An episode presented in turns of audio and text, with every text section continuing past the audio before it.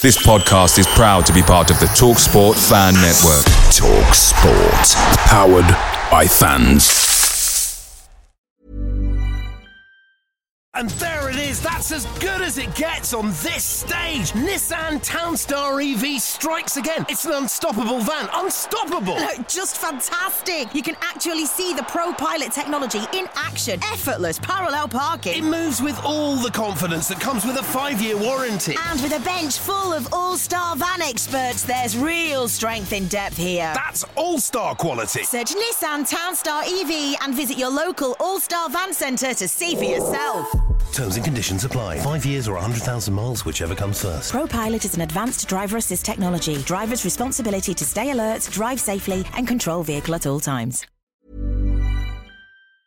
The Talksport Fan Network is proudly supported by McDelivery, bringing you the food you love. McDelivery brings a top tier lineup of food right to your door. No matter the result, you'll always be winning with McDelivery. Order now on the McDonald's app and you'll get rewards points delivered too. So that ordering today means some tasty rewards for tomorrow. Only via app at participating restaurants. 18 plus rewards registration required. Points only on menu items, delivery fee and terms apply. See McDonald's.com.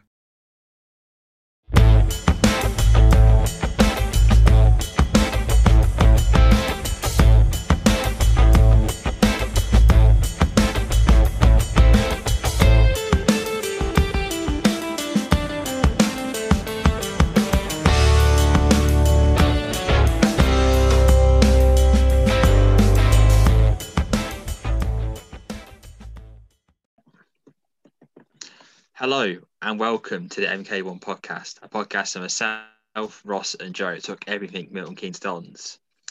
Well, gents, um, after last night, I'm sure we're all in a pretty good mood, but um, I'll ask you guys anyway. Um, Ross, uh, how are you doing? Not too bad. After a hectic few days uh, recording, starting to get back to normal. Yeah, Yes. this is yeah, this is our um well last recording day anyway for a little while now until the uh, Burnley game. So it'll be weird. We've gone from like what two or three days of recording straight to having a week off, which is going to be interesting. Um, but yeah, uh, Joe, how are you doing? Yeah, not too bad. Disappointed there's not many leftovers left from Christmas, but I'll, I'll steadily worked my way through them. Yeah, usually, um, usually in my house it's only Boxing Day where they're available because they all kind of go straight away. But hey, if you can make them last, then uh, all power to you. So, gents, um, obviously had a game last night against Swindon Town, um, and pretty convincing performance to be honest. Uh, Four-one win. Um, really happy with how it went in general. Um, you know, you can't really argue with, with uh, six shots, all those being on target and scoring four of them. Um, I think we could be here all night giving plaudits to individuals in terms of how they played. Um, but I'll kick it off with you, Ross. How or what are your generalised thoughts on how last night went for you? I think it was just key of getting to back to back wins. And um, I know previously we failed to um, push on the momentum as such. And I think that performance just shows of what Russ Martin has built in these in the past couple of months and the back end of last season. And um, I feel like the performance was uh, only waiting. It was only a matter of time, basically, before we dispatched the team with ease. And I think that just showed last night, especially in the first half, how clinical, as you say, Liam, we were in front of goal. But what impressed me the most was with how thin the squad is currently. It shows that deep down we we do have quality within this squad to um, compete within League One with anyone. And um, I'm just pleased that this new system with a three-five-one-one allows us to be more creative, and uh, individuals like Gladwin and Fraser thrive off this. Yeah, um, obviously, as you mentioned, Ross, there was 10 missing last night from the first team. There was 12 from Bristol Rovers missing. So, um, yeah, it shows we, despite being, you know, not full strength whatsoever, we can put in these good performances. And, you know, Swindon last night was right up there in terms of how we played as a team. Um, we didn't really give too many chances up. Obviously, the goal came from a wonder strike from Payne, quite frankly, that I doubt many keepers are going to save at all. Like, it didn't even, it, it wasn't even a shot on target technically because it hit the bar and went in. Um, but yeah, um, Joe, uh, Ross sort of mentioned the three-five-one-one system and how it allows other players like Gladwin and that to show their creative side. Um, you know, we've seen two games of this now where it's you know paid off pretty well for us. Um, would you want it a bit more of a staple in the team going forward? Um, yeah, I think it, it, it has worked well, and I think it is is literally just fit the personnel that we've had. But what a couple of the benefits of it is, um, I think we, we're crowding out the midfield. So uh, one thing I noticed that both in the Bristol Rovers game and the Swindon game, we were ahead quite. You know, we were ahead um, for for large majority of the, both games, and neither neither of those teams actually created a proper chance. Really, I mean, the best chance we conceded in two games of teams trying to press us whilst we we were beating them was um, I think it was a rebound from a free kick. It wasn't exactly. Um, you know, it, it's not as if we're being carved open. I think it really helps just crowding out attacks. Um, I think sometimes it doesn't help when you're trying to break. I mean, we, we had a few good breaks yesterday, but I think um, when, before we've seen some brilliant play with uh, with the likes of Morris and Jerome and link up play. We maybe not necessarily seeing that, but it does seem like um, on the whole we're just a bit more. Bit, it's not necessarily more solid, but just especially when when we need to slow the game down in possession. I felt we did that really well. I thought Surman, I just like there's a couple of players I wanted to shout out, but first of all, Surman, I thought he, he did that perfectly. Just so many times because uh, Swindon did did start pressing second half, and he'd just take a moment and instead of just looking for that killer ball, he'd just turn right around, play it to Keogh, and just you know just we restart and just calm things down. I think that's invaluable in in, a, in for a team, especially when you're leading. Just just kill the momentum of the opposition. Yeah, definitely, and um, I feel as you kind of mentioned with three five two, you know maybe Surman's talents when the pivot is kind of there wasn't really utilised well enough. Whereas, of course, in this new three five one one system that you mentioned, Joe, we are kind of seeing that and is being utilised a lot a lot more and a lot better. And um, you know, you can really show, he's really shown his quality that we kind of saw uh, in the first lockdown for Bournemouth. Um, Ross, I know Dan Harvie got voted man of the match um, last night, and the two games since we introduced this sort of uh, three-five-one-one system, he's really shone, in my opinion, and I'm sure uh, you'd agree. What are your kind of thoughts on how he's played and these past two games, and do you think he's pivotal in this team going forward? Say, Liam, it was all, always a case of him not being, um, not having that consistent run of games and we saw we saw glimpses of it um, earlier on, but then and then the international break just kind of disrupted that.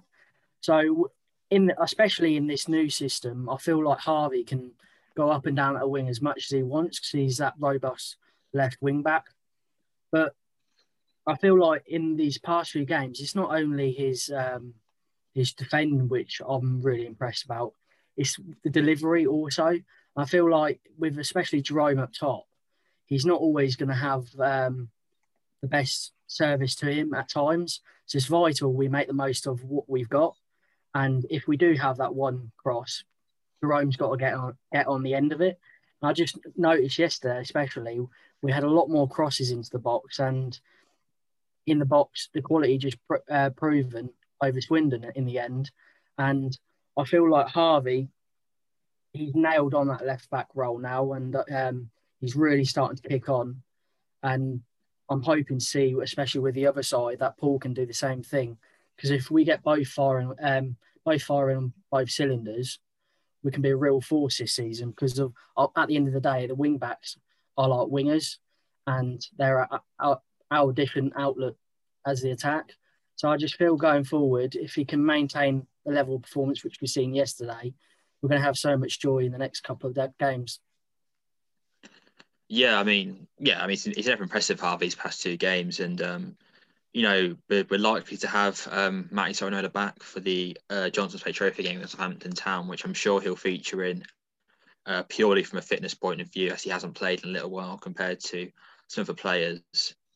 Um, Joe, would you kind of agree with Ross's comments on how Dan Harvie has, in Ross's words, nailed down that left wing back role for you?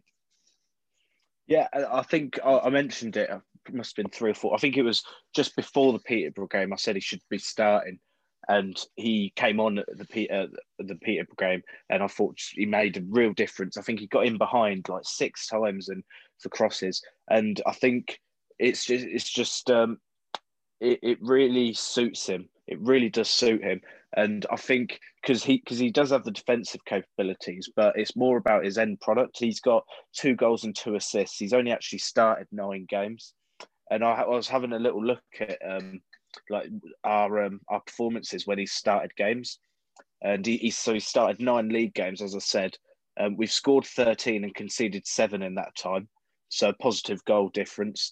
And we've won three, drawn three, and lost three. Um, over a season, that's 61 points. That's top half form, which is, you know, probably above where we expected to be at the start of the season. And to be getting, you know, nearly a goal or assist every other game from that position is exactly what we've been crying out for because it's so hard in the middle of the pitch when you've got three or four midfielders. You know, it can get quite congested there at times. So, so often, you know, we are going wide for our attacks. But you know, he, he had one shot yesterday, absolutely just lovely deft touch over the keeper, and that what I loved about that Regan Poole, uh, the cross for Regan Poole's header was that he, he just he, he didn't panic or just leather it. He just looked up, saw the man, and just floated the ball over. And that's such a difference to just get into the byline and smashing it into the six yard box as hard as you can. It's it's about picking out the players and it's just that extra little bit of quality which we have lacked because and and I think as well one thing that I mentioned on Saturday was that our chances weren't falling to the right people. Well, I think they were this um, this this weekend, uh, th- uh, last night. Beg pardon. Um, I thought Jerome he he took his chances brilliantly, and um, and and yeah, it's, it's, it's I think um, it's Harvie's spot to lose now. I think I think he, he was brought in to nail down that spot, and I think just you know with all the internationals uh, he's been going backwards and forwards and i think now he's actually getting a bit of momentum and it's going to take something massive to dislodge him in my opinion. Yeah you, you mentioned the um, Regan Poole goal last night the fourth goal. And um, you know you mentioned how it's that quality but it's also the calmness and composure. I think that's what i really valued from that goal. Absolutely. Um, you know especially for younger players it's really hard to find that. Um, and whether that's well, it probably is a virtue of spending extra time with Russ and the coaching staff in general. Um, but you know, that that those two qualities at such a young age is really good quality to have, and if we, we can nurture that into something more, which we've clearly got the building blocks, or where we've seen the building blocks to do that, then it's going to be a really valuable asset, as you said, Joe, and could be or will be quite a key part of this system moving forward. I wanted to bring up um, someone who came in for Warren O'Hora last night at right centre back in Bailey Cargill. Um, and I feel we could give, as I said, we could be here all night giving plaudits to certain individuals like we have with, um, you know, Surman, uh, Harvie, etc., even Jerome. But I felt Cargill came in last night in a position that he's not very familiar with, especially being a left-footed player predominantly, and really did quite well.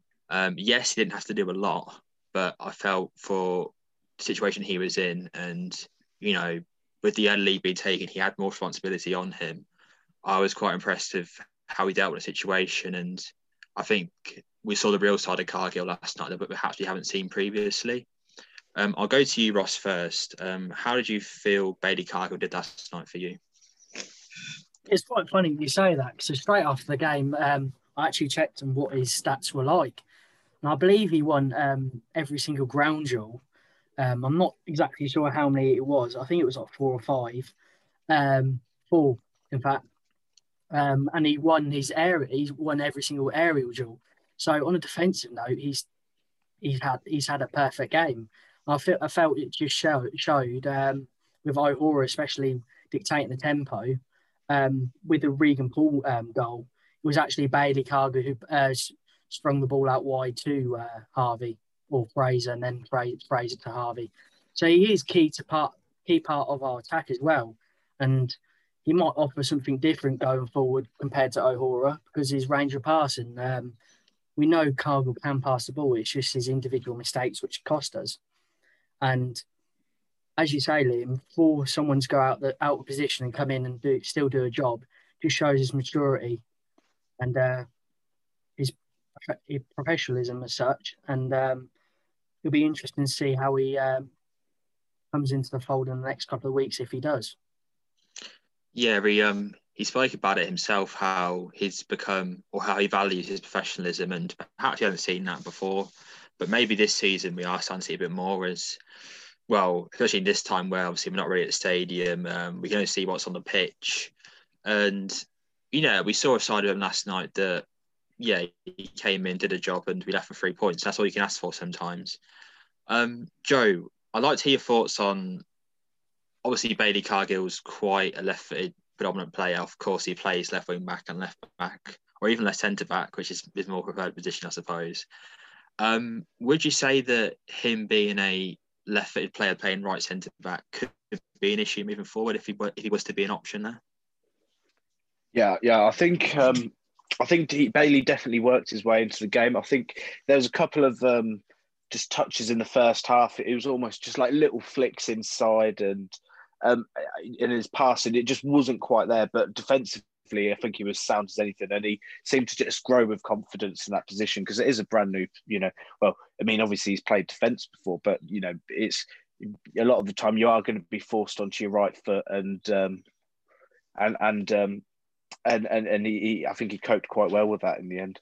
I feel um, one thing with with playing that position is from our centre backs we need such a high passing accuracy because if if he gets shifted onto his right foot, for instance, a, a, it, any mistake made by one of our defenders in one of one of those those positions is is really going to impact um, really going to impact the where where um, where where the opposition can potentially counter. And if you know if they win the ball high up the pitch off one of our defenders, it, it could be quite costly.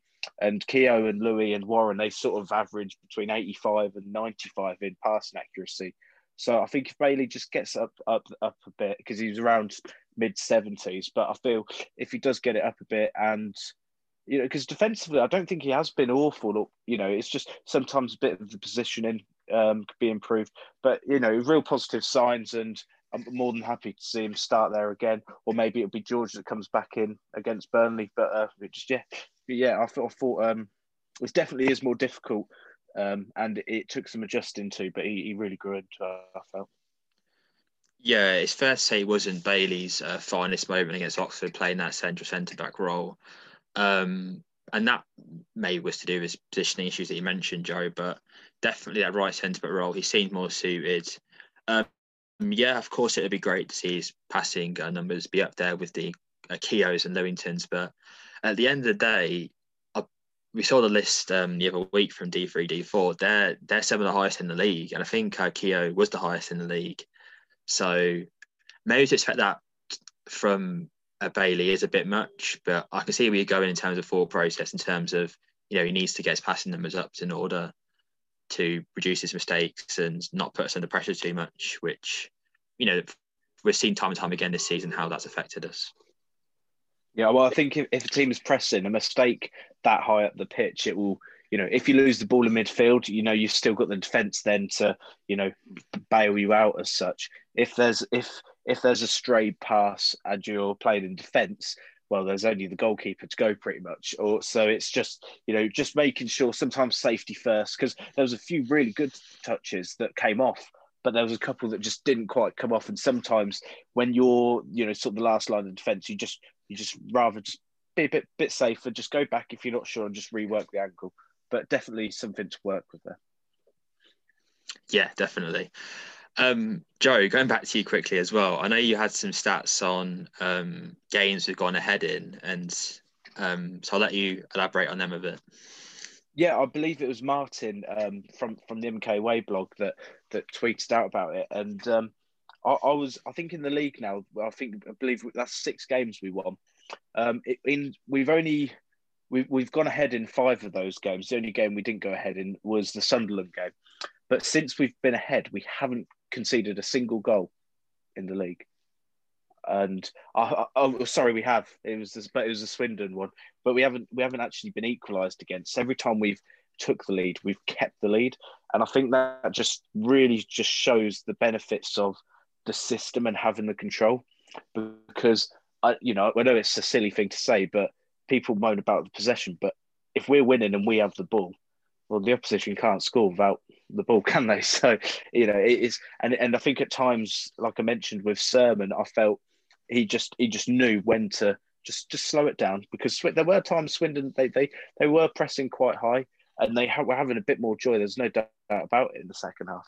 And sometimes you just need that cool head, and you and you know you just need to just play the ball around for you know a minute or two, and just settle the nerves and just calm calm the game down. And I felt that we did that really well. And I feel as well one positive thing is when we are going ahead, you know, it's not as if we're all of a sudden sitting back and it's an onslaught. You know, against Bristol Rovers and against Swindon, we, we didn't really concede a massive, massive chance. And Fisher's been, Fisher's been, you know, uh, like you say, he couldn't really do anything about that Jack Payne shot. It's it's a bit annoying actually that we didn't keep a clean sheet after how well we played, but you know, there we go. And and as well, we, we didn't have loads of shots again on on um, Tuesday. I think we had six shots, six on target, but yeah, we, we didn't need to. We, we did we did the business, and we we we just played the game out. And um, and, and in all competitions, I believe that's 10 games we've gone ahead in and 10 games we've won. So it's, you know, it's one of them where it, it just shows that cutting out the early mistake is so crucial. And one thing I did notice actually was Lewington, he was going long an awful lot more. Um, and it was actually his early cross that led to the first goal. And sometimes it's just that early ball.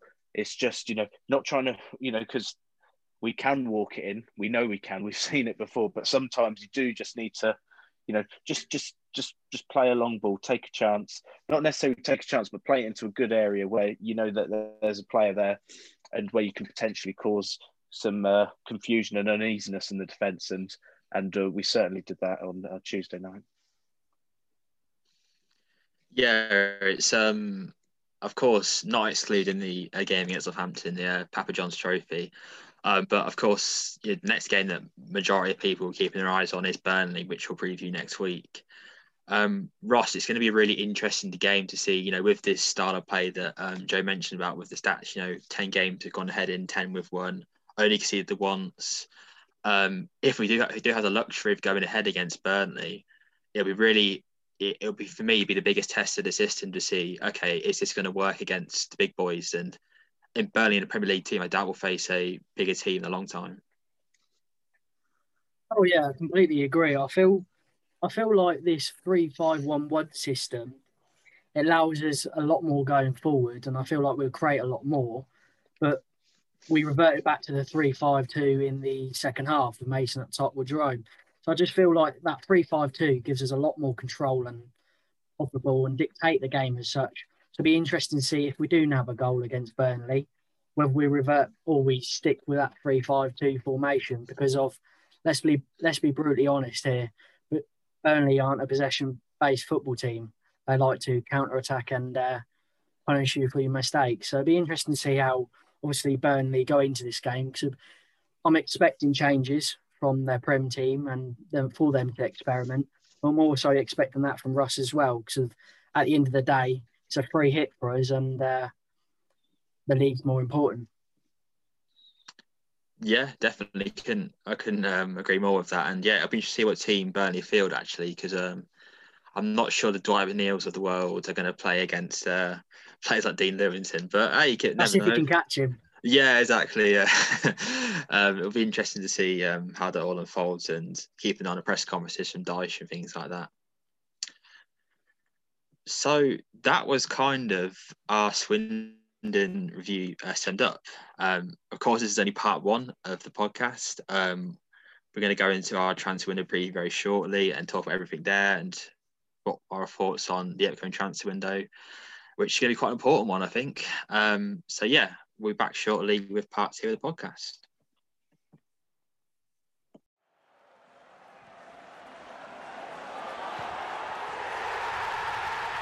This podcast is a proud member of the Fan Hub 100. Football without fans is nothing, so we've partnered with Fan Hub to put fans first.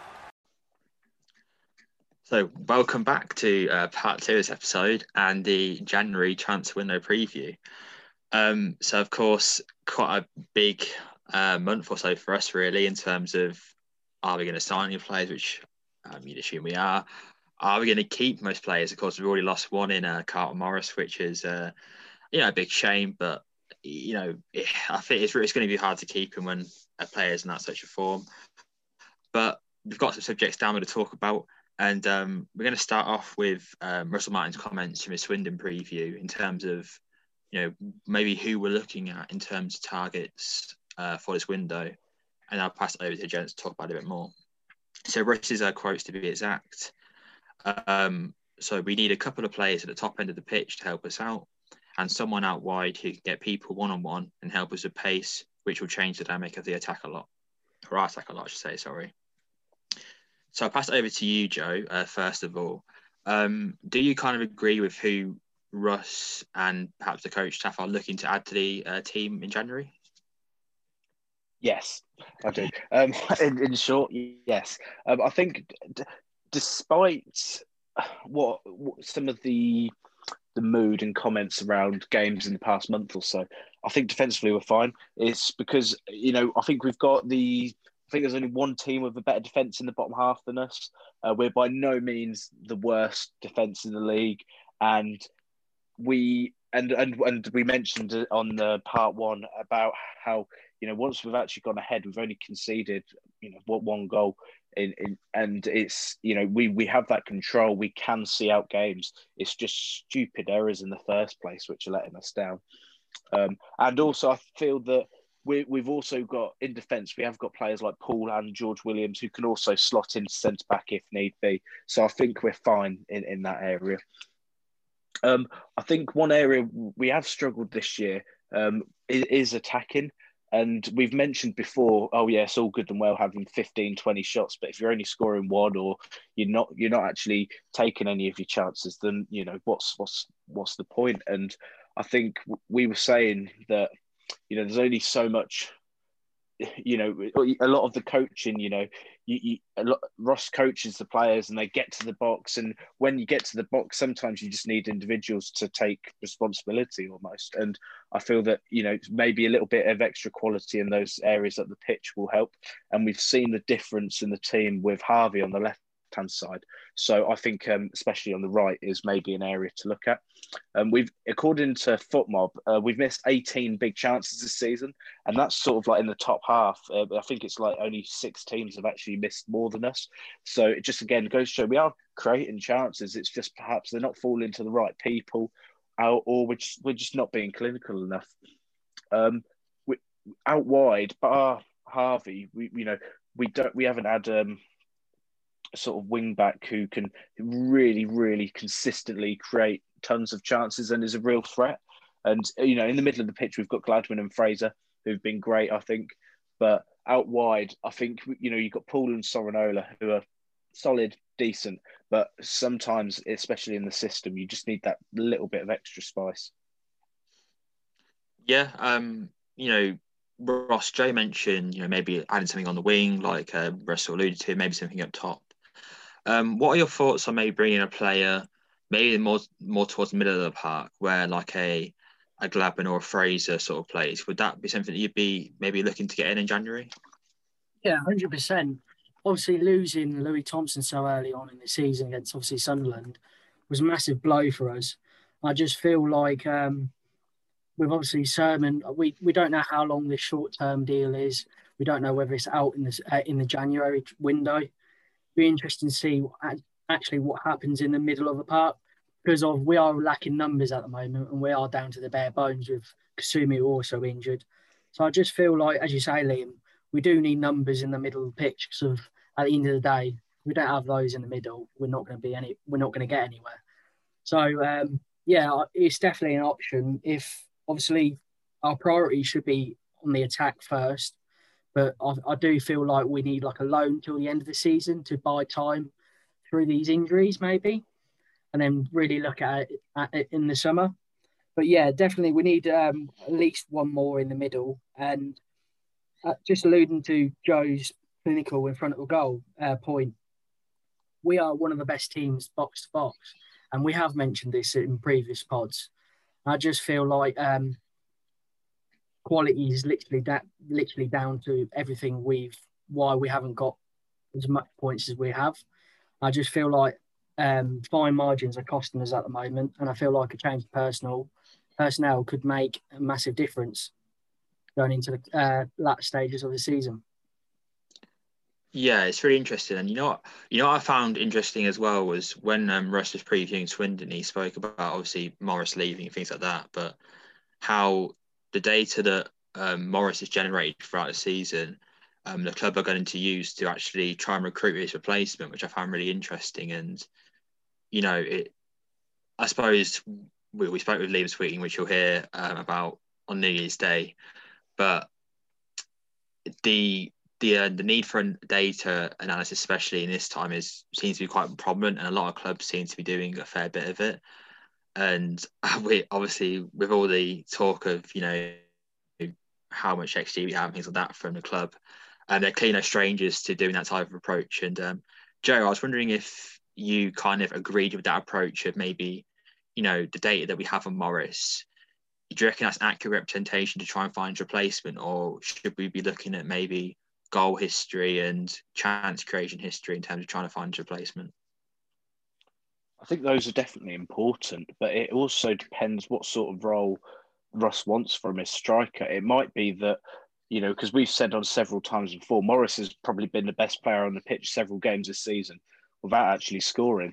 And it's through maybe Russ wants to see players that are very good at pressing. Maybe he wants to see players that are winning the ball high up the pitch. And it sounds like a strange quality to want in a striker, but it, at the end of the day, you're not looking to buy. You know, you're not looking to. In, in football, you're looking to get wins. You're not looking to score the most goals or you know score 100 goals every game. You're looking to just be better than your opponent. And there's so many just different small details that go into it, more than just pure goals. You know, I mentioned sometimes with with strikers, you know, um, I think Eoin Doyle was a perfect example. When he was at Swindon last year, he was in a team that loved to create chances, and they really got the ball in the box for him, and he was scoring a goal a game. He went back to Bradford, played five or six games. He didn't score a single goal, I don't believe, because he just wasn't having the chances created for him.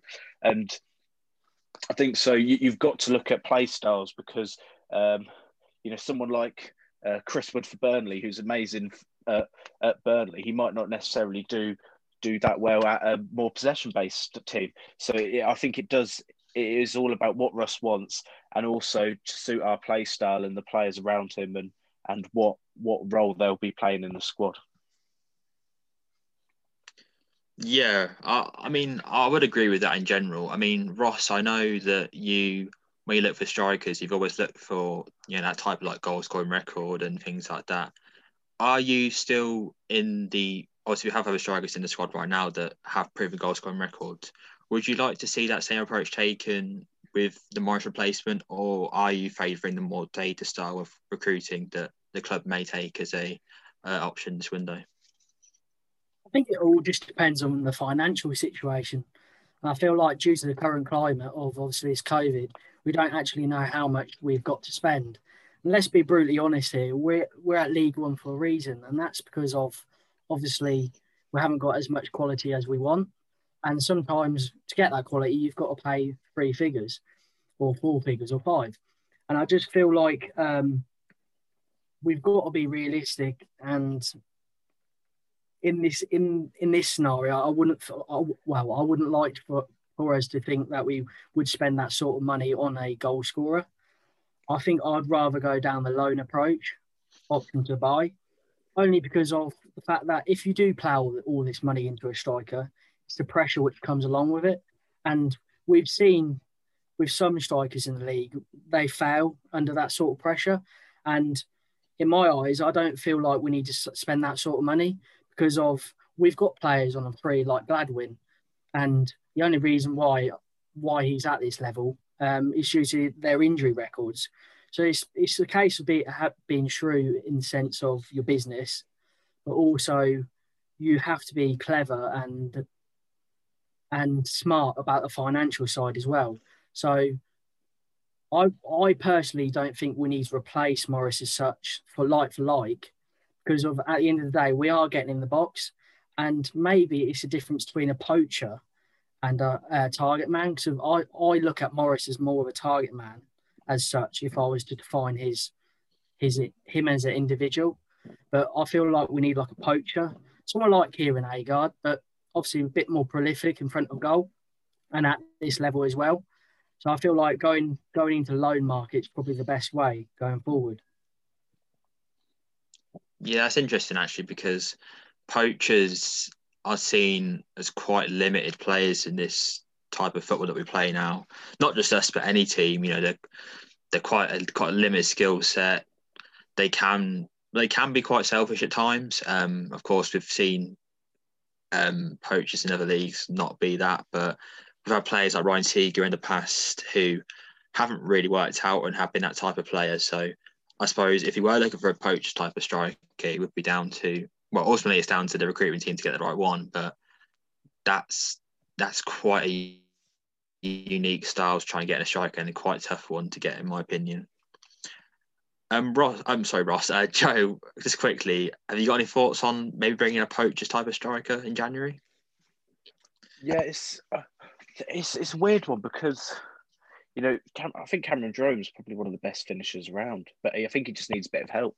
And and but I think with a striker that we're using, I think a lot of it's going to be so much about link up play. And uh, we always said, oh, well, I, well, I certainly did that last season. It was almost Carlton Morris was almost playing the sort of a Roberto Firmino sort of role in the way that he'd come deep and he'd almost, uh, I think um, Jerome himself said he sacrifices himself a lot of the time for the benefit of the team. And I think that, it, I think that we, we've had some success whilst playing that way.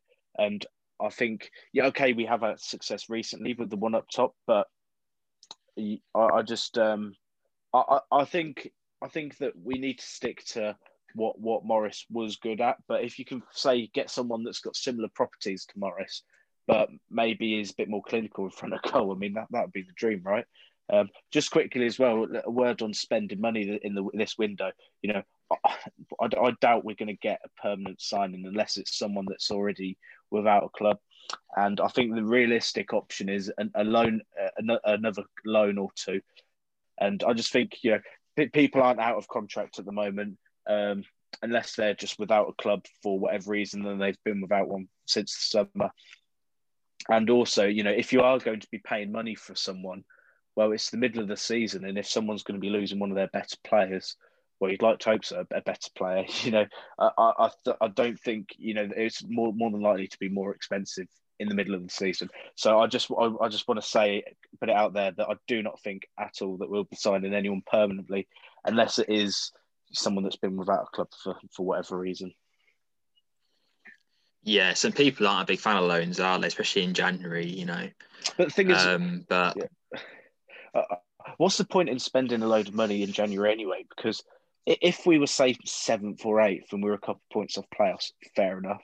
But I think everyone kind of knew that. Well, I, I certainly thought anyway that this was just going to be a rebuilding season really just settle ourselves down and get comfortable in the league again and just avoid the relegation battle. That was that was my sort of that was my sort of idea going into the season. So I think you know if you are pushing for promotion, yeah, you're going to be wanting to spend that money, or you're going to be wanting to wanting to pay a loan fee for a player. But I just don't think you know if, if we finish 12th instead of 16th, it's not you know a major deal. So um, yeah, that's for that reason. I just think it's uh, it's just loans we'll, we'll be going for. Well, as uh, as well as players potentially joining, there's uh, aside from Morris, there's been quite a few uh, rumours, at least, of players potentially leaving.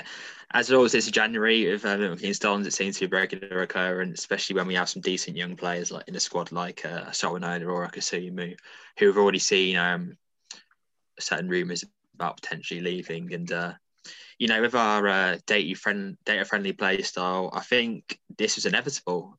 Um, to be honest, you know, as we kind of mentioned, a lot of teams are incorporating data into recruitment, especially as they can't do in person scouting really, apart from like opposition they're about to play. Um, so I'll pass over to you, Ross. Um, aside from Morris, what are the chances for you of any more uh, players departing this window from MK Dons? Yeah, I was I was thinking about this this yesterday evening. Um, well, obviously players out the fold like Boateng and Agard. I feel like Boateng will stay. I think his loans at Cambridge until the end of the season anyway. So that's that's obviously something to work on at the end of the uh, in the summer. But on the Agard front, I feel like um, I feel like we're going to have to hold out now because obviously he's picking up these injuries and we don't know the extent of them. But um, from what Toby Lock um, obviously tweeted of him being in a foot brace, it's not looking good. So I feel like you can obviously put that one to a side. But I feel like this is going to be a key window to to obviously keep the foundations of a club.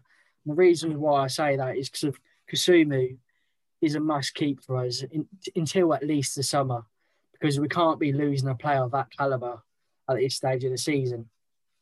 And the only reason why I say that because we've saw the uh, we saw his man of the match performances week in week out, and we saw what he can play like, and he's like a different player this season. And I do feel if we do lose him, it's got to be for the right money, and um, and in January I don't feel like you can replace that sort of player like Joe said, because of they're going to be under contract. So going forward, I feel I do feel like um, Kasumu is a must keep, and if we do lose him, um, I w- I won't be the, the happiest man alive. I can tell you that now. But um, on the Sorinola front, it's a bit different because of he's a young uh, he's a young kid. We don't actually know how long his contract is. He might be on the 18 month contract and we are known at MK Dons for not giving out lengthy contracts, and sometimes it bites, bites us on the arse. So, as I say, same with Kasumu. If it's for the right money, I feel like Regan Poole replicates more than enough of what Sorinola does. Yeah, of course, Sorinola is one of our own, but at the end of the day, we, Russ said this when we lost Healey, we're going to lose a lot more players than we are going to buy. So it's just a case of going through the same process like we did with Healey and getting the right replacement in and trying to avoid the uh, gap. Yeah, I think it's an important point to mention actually how, you know, selling players isn't a bad thing. Um, not now anyway. Maybe previously, yes. Um, of course, Rhys Healey at the time was very disappointing. And of course, I'd love to have Rhys now, but we don't, quite frankly. Um, but with this ROI model that you know teams like Brentford and Norwich have incorporated over the years, and of course they are where they are now. Um, from Russ's fans forum, that's that's a model that he wants to implement. So I feel you know if of Sorinola or a Kaz left, yes, of course it's annoying. It's another young talent leaving the club, um, probably for a fee that we well we don't we don't know the fee, but a fee that we felt we could do better in maybe six months time. Um, but I wouldn't treat it at the end of the, as the end of the world. Um, Kaz definitely more than Matty for me. I feel Kaz is going to be a very very good player in a couple of years' time if he isn't in the next season or by end of season. Say sorry. Um, but yeah, I mean, I said I wouldn't treat it as the end of the world if they did, did leave. Um, Joe, um, obviously Ross kind of mentioned not being too, or maybe he could no, not being too gutted anyway. If um, maybe Max and I did leave for a significant fee, are you kind of in the same boat in terms of uh, Sorinola? Yeah, with with Matty, I think it comes down with it's that same old question, isn't it?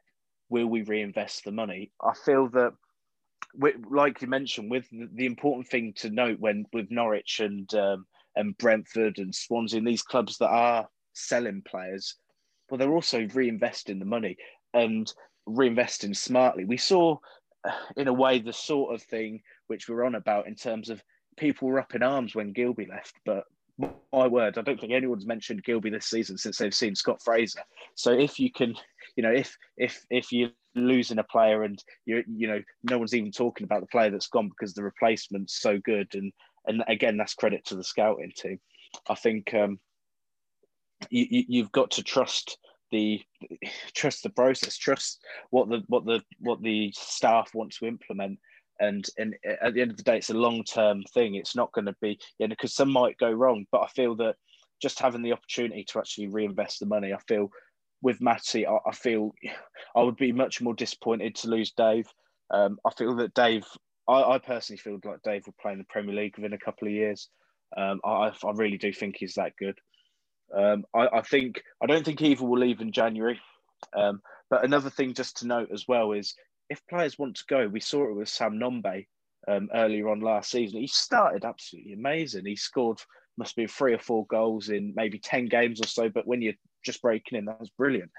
Ever since there, you know, looking back, he was absolutely crap since January, and it turns out that he wanted to move in January to Luton, and it's just you know you just don't need that sort of thing in the dressing room, those vibe, you know, bad vibes or whatever you want to call it. So I feel that that's um, just just an, another important note that you know if people don't want to be here, then fine, don't be here. You know, we we we, we don't want people holding the club to ransom. Um, in terms of um, just other players that could potentially leave, I think um, Agard and Boateng, I think they they probably were going to leave in the summer, but I feel that I think it was injuries for both of them, and I'd say it's probably again the same this this um, this this window. I feel that they'll probably both leave in the summer, but yeah, it's it's one of them that I think they'll just run down their contracts now. But I wouldn't be surprised if if someone comes in for them for a loan or whatever. I wouldn't be surprised to see either of them head head out the door.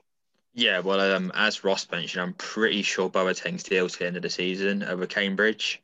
Um, and then uh, I right, yeah, yeah, and then I believe his contract expires. So I think unless someone's really keen on him, I think they'll wait till uh, that period to try yeah. and get him on a free. Uh, same with Agard. Well, yeah, yeah, Agard will be interesting actually. That'll be um because obviously, well, he's injured now, as far as we're aware. Um, that'll be an interesting development to watch. So just to end it off, uh, gents, um, if we if you could sign uh, one player for one position or just focus on one position in general, um, what kind of position would you, would you prioritize, I suppose? And um, I'll start off with my position. Um, I think for me, I'm more than happy with having um, the core strikers that we have now. A lot of people, when we asked about um, you know positions, kind of said, "Oh, striker, striker." I don't necessarily agree. I feel if we can provide the right service to the like the likes of Jerome um, and Mason, and once he gets fit and things like that, I feel like we have enough up front to put it in the back of the net. Um, so for me, my priority would be uh, the right wing back or right mid position. Um, I feel that yes, Regan Poole's been better the past couple of weeks, but he hasn't nailed down that position at all. And I feel if we can add some more attacking talent to that position, uh, for me personally, I see that as a benefit to the squad and perhaps the biggest benefit. So that would be my priority personally. Um, Ross, what's your position that you prioritise this window if you if you only sign the one player? Uh, if we really look into it, I know Joe said about how we've missed like 18 big chances. If we put half of them away, we would be in a completely different position. So I want to play devil's advocate here as such and uh, question well, if we're not putting them in the back of the net, why would you want to uh, get a winger in? I personally think that at times the service hasn't been there for the big chances to be put away. Well, um, it says we, we've missed 18 I think a lot of the big chances have fell to the right winger. You know, Regan Exactly, Poole's, yeah.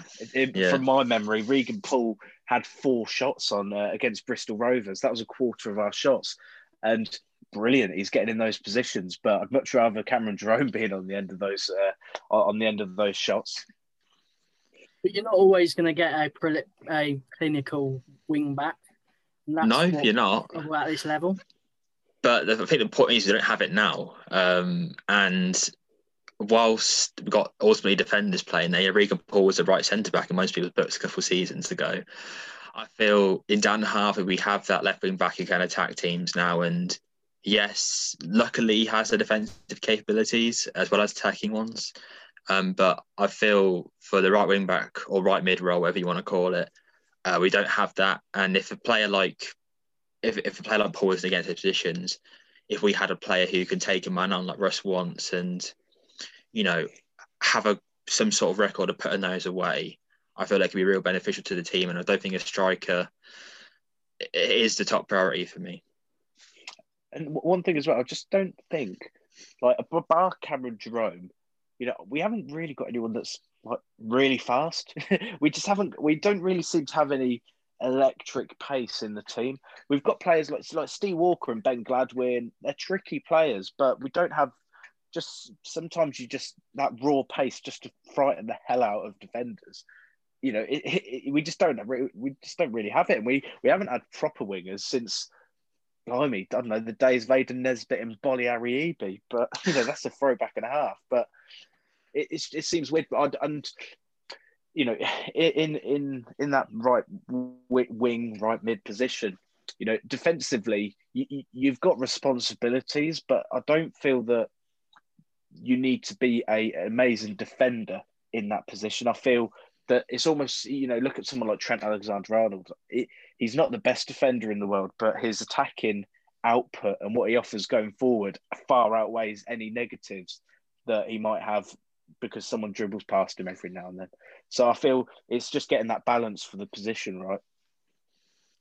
So Ross, is your um so is your is your priority on a striker then this window? Um, that's who I'd go for because of obviously Jerome. We know Jerome can be, be clinical, obviously, and you you you two are probably going to have a few raised eyebrows here, but with his age, he's not going to be, be able to have back to back to back games each each week, and obviously through this festive period, we have seen that, and um, I know he he scored two yesterday, but um, I don't I don't want him to burn out towards the back end of the season. You see. Yeah, so I suppose in your opinion, you don't think that Walker and Mason and even Agard when he's back can deputise for him when he isn't having a good game. Personally, well, not, not no. consistently anyway. Okay. No. I mean, you're in the majority, so I mean, yeah, I mean, I mean that's what that's what majority of the Dons fans think, from what I gathered at least, hearing from asking people's opinions. Um, Joe, what would your priority be this window in terms of one position? Um, well, I feel with, with, with, the whole Morris situation, if we've still got Morris, I would be saying a right winger. But I do think I, I don't want to have to trust Joe Mason to stay fit for the rest of the season. And I think with Steve Walker, he's got moments of flashes of brilliance. But again, it's not it's 19 year olds. It's to be relying on them, you know, be relying on a trio of Joe Mason, who's been riddled with injuries, no matter how what his quality can be, Jerome, who's 34. But, you know, to be fair, Jerome, he's run himself into the ground pretty much every game. So I'm not too worried about Jerome, but it's more just those backup spots. And I'd rather have someone that's a bit more consistent. Um, um, and you know you can maybe just rely on a bit more and like you say we, we don't really have that target man sort of striker now and i feel that just just replacing morris i feel is important um, i feel like we can make do on that. You know, we're not doing. I don't think Paul or Sorinola do a bad job at all. I just feel that someone could do a better job. But I personally, I think striker is probably the, the, position I want to do the most. One other thing I just wanted to mention as well is in central midfield. I feel we are a bit light at the moment, but we we do have Jordan Houghton hopefully returning soon. Louis Thompson, we don't know how long he's going to be and then we've got Kasumu as well. So that's and then you've got John Freeman as well. So that's like sort of eight players that can play that centre mid role. So I think that that sh- sh- I mean, although three of them are out at the moment, I think that should be enough in the long term, um, especially with the you know the couple of weeks break we've got now. Uh, but yeah, I'd say if Morris was still here, definitely it's the right mid right winger. But now Morris has gone, I would like a, a replacement for Morris. Yeah, I was quite surprised I mentioned centre mid actually, because obviously we are speaking it up in the previous segments. I kind of thought, oh, okay, maybe one of us will uh, maybe target that sort of area of the field as we tend to use quite a lot of them. But yeah, yeah, I mean, I'm not against. I think there's players coming back on the horizon, so yeah, you know. yeah. As you mentioned, yeah, there's hopefully there's a few back within the next few weeks or month that will will do wonders in terms of squad depth and bringing that quality back in the centre of the park, which we have needed the past few games, but we might need it going forward. Um, of course, I did a bit of a uh, a guessing game, I suppose, on the Twitter account earlier in terms of a a player that I was looking at targeting um, in the January window. Just just to clear if I have no knowledge of what the club's doing in the window, apart from Russ's comments and quotes. Um, this is a player I quite like the look of, and we we have literally have no knowledge of what's going on this window at all. Um, in case anyone has any conspiracy theories about that. Um, but one person did get it right. Um, it was um, Al, who's the FM researcher or football manager researcher for the Dons. Um, and yeah, I'm not. I'm really not surprised that Al got it right, as he knows me quite well. Um, so well done to him. Um, but yeah, it's Scott Banks and Crystal Palace. Um, he's a right winger or right mid, 19 year old. Um, he can also play left wing, um, but he's predominantly a right sided player. Um, actually, left footed player, so he's both footed essentially. He's quite comfortable using both his feet. Um, he joined Palace in January from Dundee United, uh, six figure fee for him. And um, he's had previous men's football experience at Clyde, uh, Dundee, and on loan at Alloa um, the past couple of seasons. He's been training with the first team the past few months. Um, there's, there's like footage everywhere of him doing that, and he's been pretty impressive since he joined. Um, he's captain the N23s team um, with players like Clyde and Benteke in it. So, you know, he's embedded himself into first team quite well, taken to English football quite well from Scotland, which, as we know from some of our signings in the past, has uh, been quite a difficult experience for some. Um, this season himself, uh, 10 appearances in the 23s, uh, four goals, three assists from the wing, which is fairly impressive, uh, in my opinion. Um, and I feel, in terms of, you know, Russ sort of mentioned wanting a player on the wing who could take a player one on one and add a bit of pace um, and change the dynamic our attack quite a bit. I feel um, Banks, if he's available, could do that quite well. And I think he fits the description quite well of what Russ is after. And um, yes, it would be a loan. It wouldn't be a permanent thing, of course. Palace has paid six figures for the bloke, but um, I feel as a good as a first loan for him in England at least, I feel as the club could could fit quite well. And um, you know, we've got the right coach staff in place to nurture young players clearly from a development of Kaz and Sorinola. And um, yeah, we could do Palace a favour, I think, in taking on Banks and um, start living in that right wing back role or right mid role that um, we use quite a lot in the system.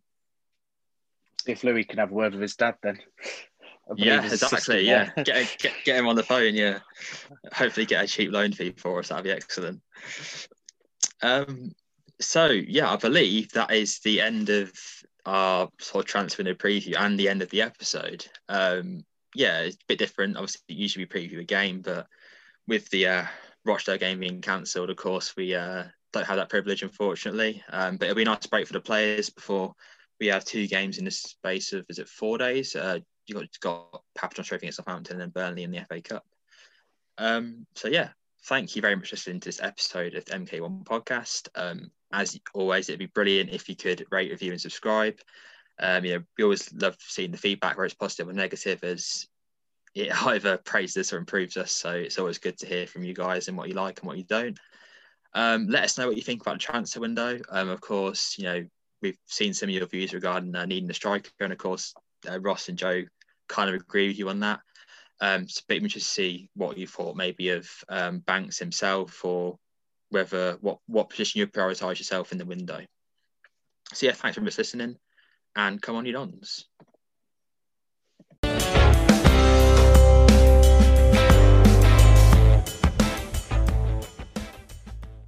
Away days are great, but there's nothing quite like playing at home. The same goes for McDonald's. Maximize your home ground advantage with McDelivery. Order now on the McDonald's app. At participating restaurants, 18 plus serving times, delivery fee, and terms apply. See McDonald's.com.